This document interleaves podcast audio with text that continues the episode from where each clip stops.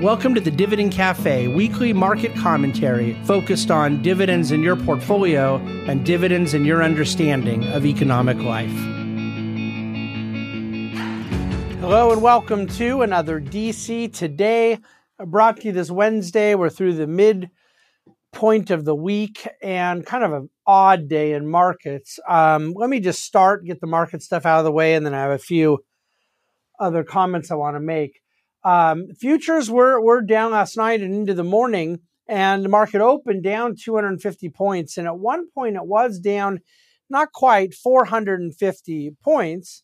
So, again, compared to the huge rally of Monday, Tuesday, it wasn't much, but it was down a, a decent amount. And then um, it rallied all the way back and actually at one point was up nearly 150 points. Total um, spread between the low and the high of the day was about 568 points in the Dow. That's that's a big uh, deal of, of internal volatility. Uh, and then the Dow closed down just 40 points, and so all that uh, intraday vol and really not not a lot to show for it up or down. So Dow was down uh, 14 basis points. The S&P was down 0.2 percent. The Nasdaq was down 0.25 percent one comment I want to make the 10 year treasury yield was up 13 basis points. It had been coming down, I think it was four of the last five days, and uh, closed today at 3.75%. 13 basis points in a day, moving yields higher, bonds lower, is a big deal. And I think you could argue that a 13 basis point move higher in the 10 year and the market barely moving is maybe a bullish sign. I mean, the market has been so correlated to bond yields. And if indeed it is now in a position um, to shrug off bond volatility to some degree, that, that could prove bullish for equities. Certainly, nothing would be more bullish for equities than just an actual downward movement in bond yields. Uh, so we continue to to watch that and believe that to be the most uh, important correlation in the market. Energy was again the top performing sector. It was up 2.06% today. This is the third day in a row for energy as the top performer, which is which is not super common at all. It's not super common for any sector to be the top performer three days in a row, but particularly for energy. The bottom performer was utilities, and uh, they were hit quite quite well at uh, down two and a quarter. So, uh, big upside for energy, big downside for utilities today. Oil uh, did close just over $88 a barrel. That was up about 1.7%, uh, and that was on uh, the news that OPEC Plus went forward with a 2 million barrel per day cut in targeted production. We were one the the rumors floating around were that they may go as high as a million barrels per day, and and oil had jumped on that news. Then they came out and actually doubled with the news itself. So oil now in just a matter of a week is up 12.5% um, from that high 70s position now to the high 80s.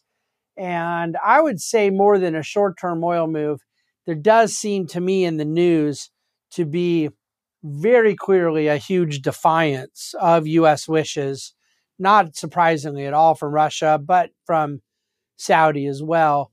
And then in terms of um, the kind of price expectations in the future, if this is what Saudi is indicating as a new normal, that they want to target the ability to clear at a $90 level, obviously you could get demand to a point where volumes uh, have to come way down and prices may, may drop.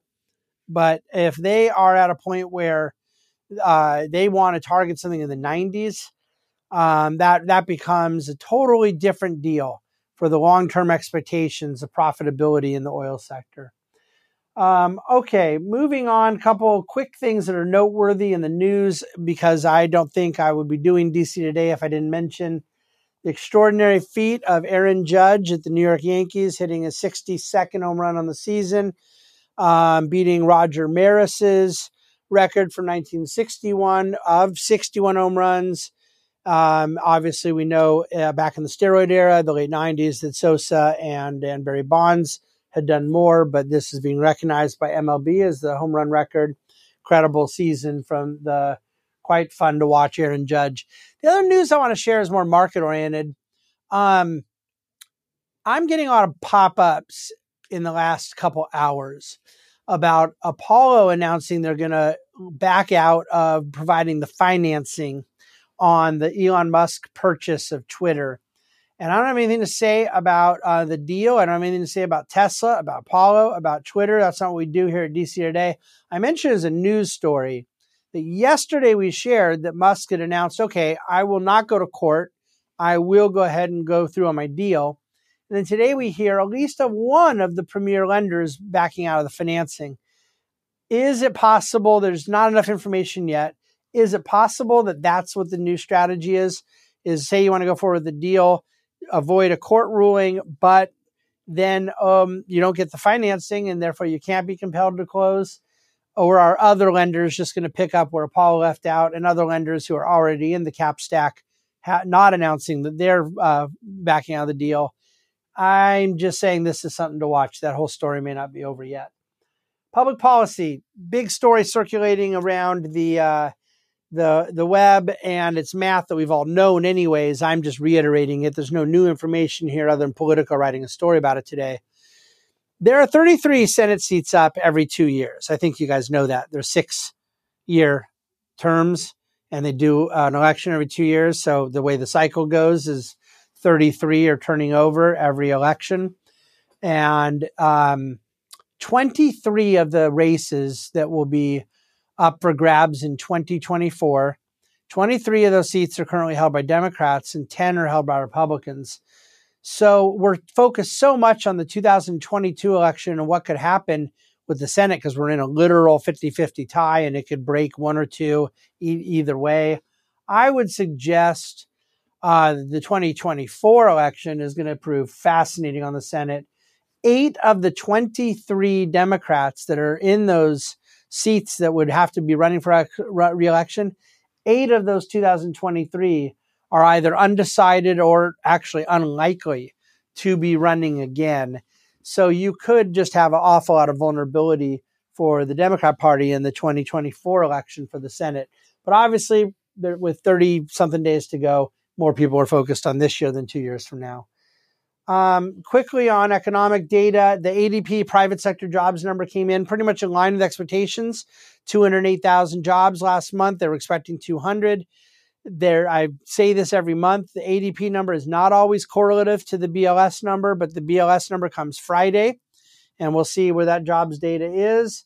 The ISM non manufacturing number, which is the services sector, came in at 56.7 for the month, well into expansion. It was lower than last month, but it was higher than expectation, and that's a pretty good expansion level. So you see services expanding and goods seeing their expansion slow down quite substantially. Divergence in the economy between services and goods. On the Fed side, there's a new Fed governor, Philip Jefferson. I believe this is the first public comments he's made since his appointment. It's the first time I've heard him since he became Fed governor. So I paid attention to his comments this morning. More or less, just made a lot of comments about how much progress they're making in bringing down inflation. And so you could argue by implication, he was talking a bit dovishly, but um, again, there's been a lot of Fed commentary over the last few days and a lot of Fed governor commentary that's happening tomorrow. And it seems to, uh, quite a mixed bag of people leaning into some you know, uh, dovishness and more leaning into their hawkish rhetoric, and we'll see we'll see what happens. I I find this fascinating, and I'll explain where I think it comes from. Um, we talked last week about the Bank of England had announced that they were going to intervene to support the um, British what amount the sovereign debt market.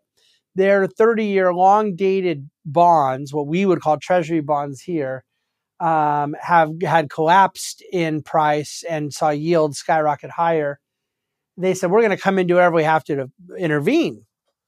And the yield has gone from 4.5% to 3.9. I mean, that's a huge drop.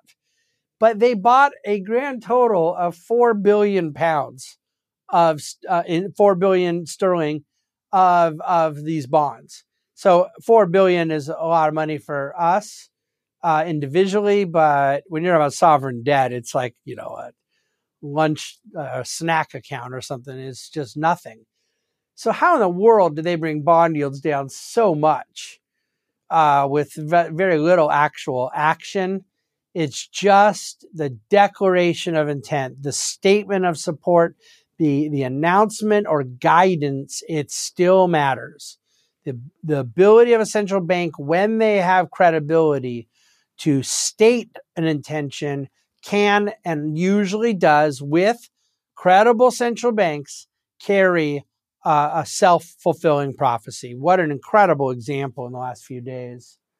I've already covered energy. That's kind of the news for the day, the markets for the day. You know, after Monday, Tuesday, when you're getting 15, 1600 point rallies or whatever in a couple days, a little down 40 days seems kind of boring. But a lot of these things are noteworthy. I hope you got a lot out of it.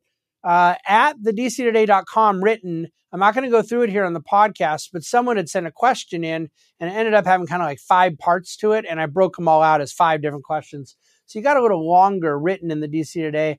Some of the questions uh, and answers you may find interesting because people, it, it kind of leaned into some of the doomsday stuff and what if our nation implodes and what about hyperinflation and what about the dollar and other stuff like that. There's a common kind of sociological thread. And uh, I have a strong heart for answering those questions with as much um, sense and and uh, conviction as I can. And I hope you'll, you'll look at those answers if you're uh, interested. That's all I got. Thank you for listening to and watching the DC Today. Another DC Today coming next, uh, excuse me, tomorrow, Thursday, and then of course we'll have Dividend Cafe on Friday. Thanks for listening. Thank you for watching. The Bahnsen Group is a group of investment professionals registered with Hightower Securities LLC, member FINRA and SIPC, and with Hightower Advisors LLC, a registered investment advisor with the SEC. Securities are offered through Hightower Securities LLC. Advisory services are offered through Hightower Advisors LLC. This is not an offer to buy or sell securities. No investment process is free risk. There is no guarantee that the investment process or investment opportunities referenced herein will be profitable. Past performance is not indicative of current or future performance and is not a guarantee. The investment opportunities referenced herein may not be suitable for all investors. All data and information referenced herein are from sources believed to be reliable any opinions, news, research, analyses, prices, or other information contained in this research is provided as general market commentary and does not constitute investment advice. The Bahnsen Group and Hightower shall not in any way be liable for claims and make no expressed or implied representations or warranties as to the accuracy or completeness of the data and other information, or for statements or errors contained in or omissions from the obtained data and information referenced herein. The data and information are provided as of the date referenced. Such data and information are subject to change without notice. This document was created for informational purposes only. The opinions expressed are solely those of the Bahnsen Group and do not represent those of Hightower Advisors LLC or any of its affiliates. Hightower Advisors do not provide tax or legal advice. This material was not intended or written to be used or presented to any entity as tax advice or tax information. Tax laws vary based on the client's individual circumstances and can change at any time without notice. Clients are urged to consult their tax or legal advisor for any related questions.